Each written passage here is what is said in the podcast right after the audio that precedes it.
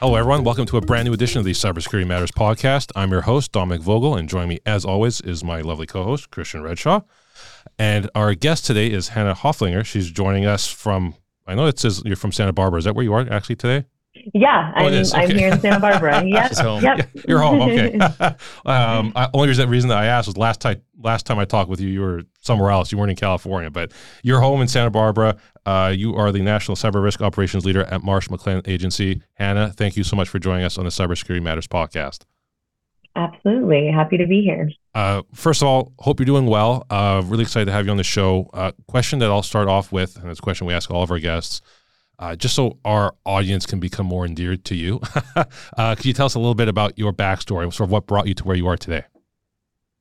Sure. Yeah. So I'm I'm one of the few, I guess, on the cyber insurance side that got into it, um, not by accident. It was very intentional. So I I went to school to be an engineer.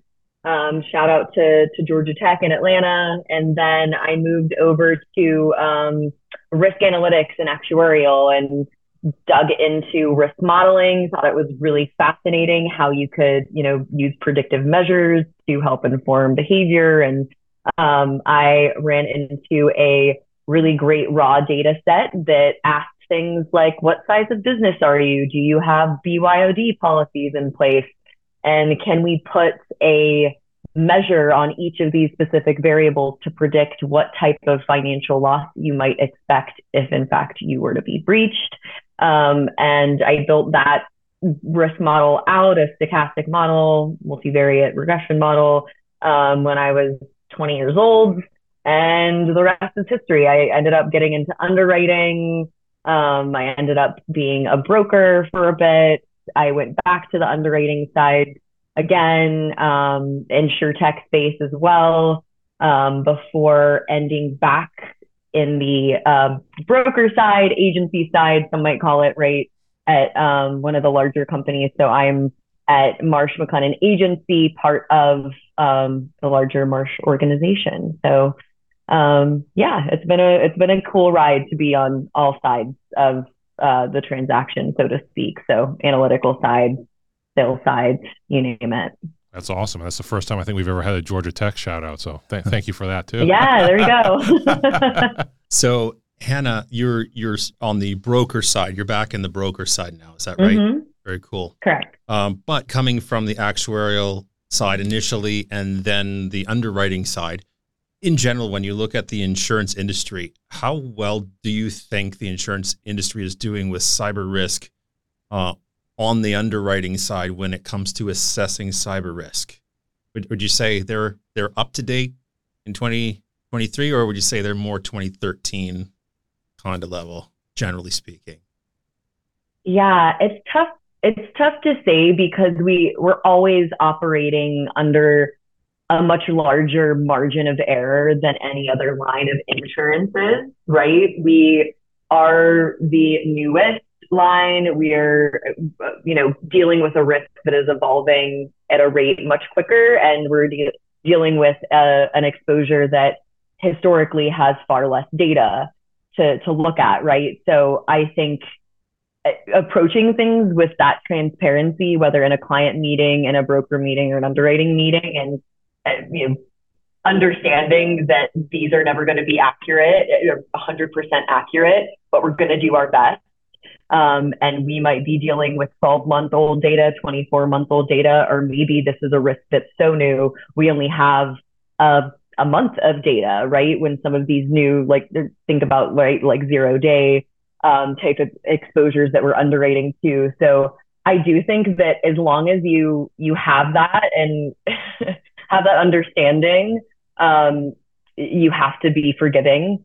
So while we we we still have a lot of work to do. We're always going to have a lot of work to do because that margin of error exists. Um, however, we've we've definitely improved since you know 2013, 2014, 2015.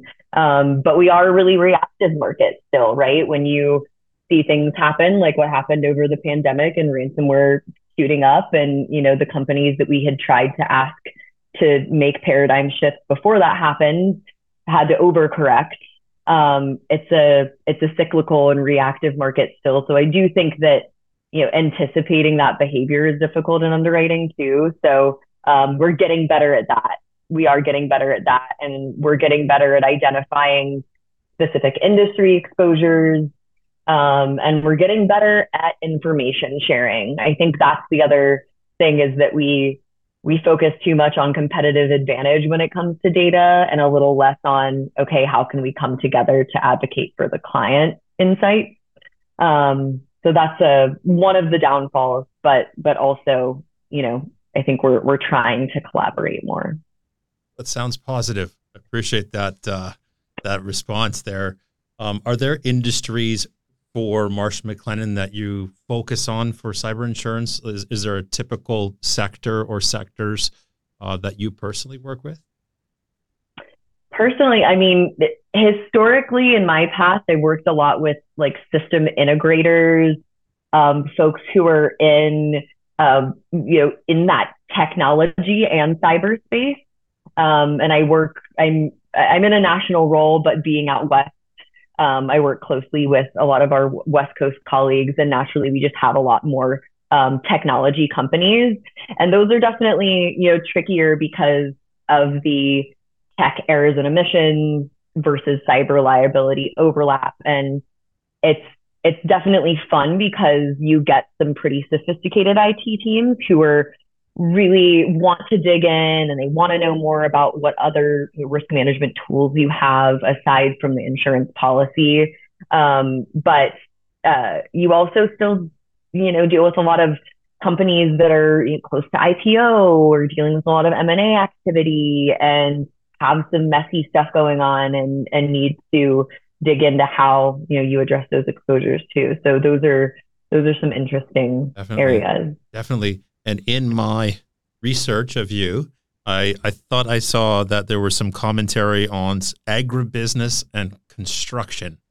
I think those were I would I wouldn't yeah. uh, I wouldn't have been forefront in my mind because back in my insurance days, I had cyber clients and I had farms that I would insure as well, and the two the two never overlapped at all. So I'm curious what that looks like. Sure, we do actually have a large um, agriculture vertical within Marsh McLennan Agency. Um, so we did try to, you know, uh, there's a lot of difficulty penetrating verticals where there hasn't current or hasn't in the past been a cyber expert to go and be like, hey, you guys are utilizing a lot of different technologies. And you saw that it, you know, in like industries like trucking and stuff when they first started utilizing, right? More um, sophisticated you know, software management and other interesting technologies to help keep up with their logistics and that sort of thing. Um, but I do think agriculture is probably one of those newer ones um, that's still, you know, relying heavily on package policies, um, relying heavily on, you know, experts that are kind of dipping their toe into cyber and not necessarily cyber first. So we're we're certainly trying to encourage that, and we have seen um, quite an uptick in trying to distribute more information and intel to those folks. Um, I think it's more so on the technology or the logistics side of agriculture that you're seeing people take it more seriously. Um, and, you know, the distributor network and kind of wholesale network um, are, are definitely, you know, taking those more seriously, like a lot of, you know, I guess companies who are just now starting to adopt more more advanced technology. Yeah, I think it's definitely an emerging mm-hmm. area for cyber. Mm-hmm. Uh, Hannah, I, wanted to ask you, um, talking about this, the whole notion around maybe effective cybersecurity controls, and you know what we see with a lot of organizations is you know they just will take a f- framework and they're like, okay, well let's do these controls, but there's not a lot of data that says you know rolling out control X is going to reduce you know your cyber risk by this amount. I know uh, Marsh McLennan re- released a report, I'm going to say a month or two ago, looking at you know the data that they see from their clients, and by far and away the most effective cybersecurity or cyber risk um, reduction control was secure configuration, um, and you know something that a lot of people were, were, were shocked by or not shocked by, given that is you know basic cyber hygiene. I'm wondering how how can we provide more data or you know um, insight and advice for organizations so they can make maybe more risk informed decisions around what cybersecurity controls they they do roll out. Yeah, it's a great question, and that that really would be the you know the best way to have these conversations with a client, right? When when you have the financial decision maker in the room, if you can say, "Hey, if you implement this control, you're saving X amount of dollars for X amount of dollars invested," right? Like that's that's the ideal scenario, and there are ways you can back into that data, but I do think one of the things we're trying to do is, you know, it's both on a, it, it's that combination of claims data and security insight data. And that's where, you know, you, a lot of times you see one or the other, and we're trying to both collect on, on the back end, you know, can we align the variables, the threat vectors that are being, that how that data is being collected from a claims perspective? and also talk with the threat intelligence companies that we're partnering with, the other vendors we're partnering with that do have really great predictive analytic capabilities. Maybe they have really great risk models built, but they haven't made that data more robust with the actual events, um, right? And you can only track so many events um, from a the threat intelligence scan, right? Um, and then you also have the you know self assessments or self attestations that clients can do to say, here's my exact, like, let me give you the information directly. So it is, it's hard because not everything's binary either. And yeah. all of our old cyber applications were binary. It's like, yes, no question. Attest to the, the answer. Yeah. Yeah. And it's like, and then you'll have like, oh, you know, scribble in this one thing. If you aren't encrypting, you know, this data, what are you doing in lieu of it? And the running joke was always like, oh, we're buying cyber insurance. And it's like, oh, that's what, that's what we call moral hazard. Um, but it's, it, yeah, I think it's those three things. So it's, um, can we collect data directly from clients? Can we collect accurate claims data? And then can we also utilize or leverage really good predictive risk models based on threat intelligence data um, and all three of those things together could give us the best uh, financial cost predictors tied to a specific control. Mm. Um, but we're just, we're not quite there yet. There are some companies that are, you know, again, doing one or the other, and we're trying to collaborate. So I do think that one, one thing that Marsh, Marsh and Marsh McLennan Agency does well is we are, you know, we're trying to share data with our vendors who are doing those things and say, okay, how can we, you know, anonymize this and turn it into an insight that then can be used by a client to better their risk period, um, to give them the argument that they need to go back to their board to say, hey, here's why we need to be doing this thing. Like, we're going to save money, hands down. It's the easiest bet. Um, we're, we're just, yeah, we're, it's a work in progress um, I know that we we kind of got a little bit more conceptual there, but with regard to like direct uh, proactive, you know, implementation, I do think the un- underwriting organizations have done a good job of right, like the first few companies you saw finally asking the RDP question. Though that kind of binary question is is definitely solid. Um, there are, you know, different layers to it. Um, and then the MFA questions, right, finally becoming like market standard. All of those things certainly helped um, drive, you know, hey, I've now seen a reduction in X percentage of claims because of this particular question or this particular control. We can see those things. Whether or not we can enumerate, you know, exact cost saved becomes kind of foggy. Um, but we've seen some some good progress there. And I appreciate that that answer, Hannah. And like you, you know, like you said, it is a work in progress and it's continuation. It's, it's obviously it's a fluid environment that, that that we operate in. Do you, do you see also greater continuation or evolution for cyber insurance for you know virtual companies versus you know traditional companies that you know have have a headquarters? You know, like one of the things that I've certainly seen with you know, um, you know some of these cyber insurance um, you know questions that, that get asked, they're tilted more towards, or they can be, I should say, more tilted towards organizations that have a actual headquarters, like ones that say, you know, do you have a firewall? Well, if you're a virtual company, you're not going to have a traditional network architecture, uh, as an example. So, you know, how do you answer that question? If you say no, well, like, oh, sorry, we can't give you cyber insurance because you don't have a, a firewall. Do you see that? How, how do you see maybe that piece playing out as well? Just greater evolution and sort of awareness that more and more we are going to see truly just virtual companies versus companies that do exist sort of in the, in the traditional sense. I do. Th- I, I think if anything, you know, a virtual company, a company who you know only has an online presence or only has you know a, a one particular network. Um, I, think if anything, we're leaning towards that being easier to underwrite to. Um, I'm not sure about the firewall versus non-fire, not having a firewall. I haven't seen that particularly. Um, it hasn't come up in my personal experience, but um, I do think that we are seeing a lot of non-traditional companies. We a, a large majority of our what we call micro business, right, falls into the pre-revenue category where you're you're dealing with, you know, tech incubators, you're dealing with large private equity firms that have a ton of clients coming in pre-revenue. Um, and there are certainly ways to underwrite to it. It's it's not always pretty, um, but if in you know if you have a sim deck built, if you have you know let's just see what what your next like projected six to twelve months of you know operation looks like and what you expect your networks to look like and what type of people you're going to employ like those same questions and that's that's both the you know some it can be the demise of someone with a cyber application is that like you know these these things are treated as a warranty to some degree.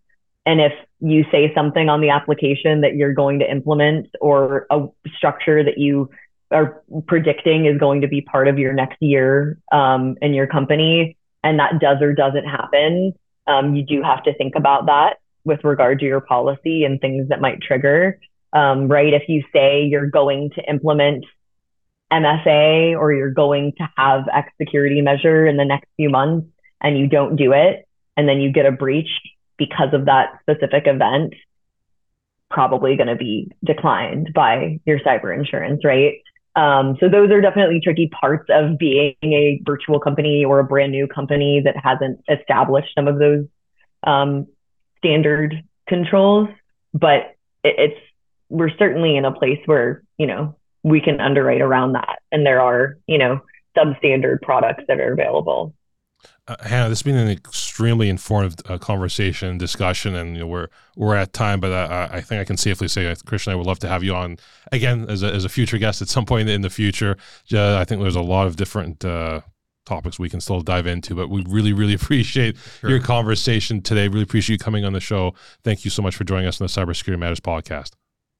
Yeah, thank you so much have a great rest of your day. You too. Thank you so much, Hannah. And Christian, uh, Christian and I will be right back to wrap up today's episode. Why managed service providers love the system hardening platform Senteon. It saves time and resources by automating critical functions for system hardening. It provides an efficient and effective way to reduce vulnerabilities in your organization. It mitigates attacker movement and privilege escalation techniques and further prevents cyber attacks from happening in your organization. Now, here's an exclusive for Cybersecurity Matters listeners. Senteon has a free offering of their cross compliance database to get started today. A link will be provided in the podcast description. Senteon will simplify your security management journey.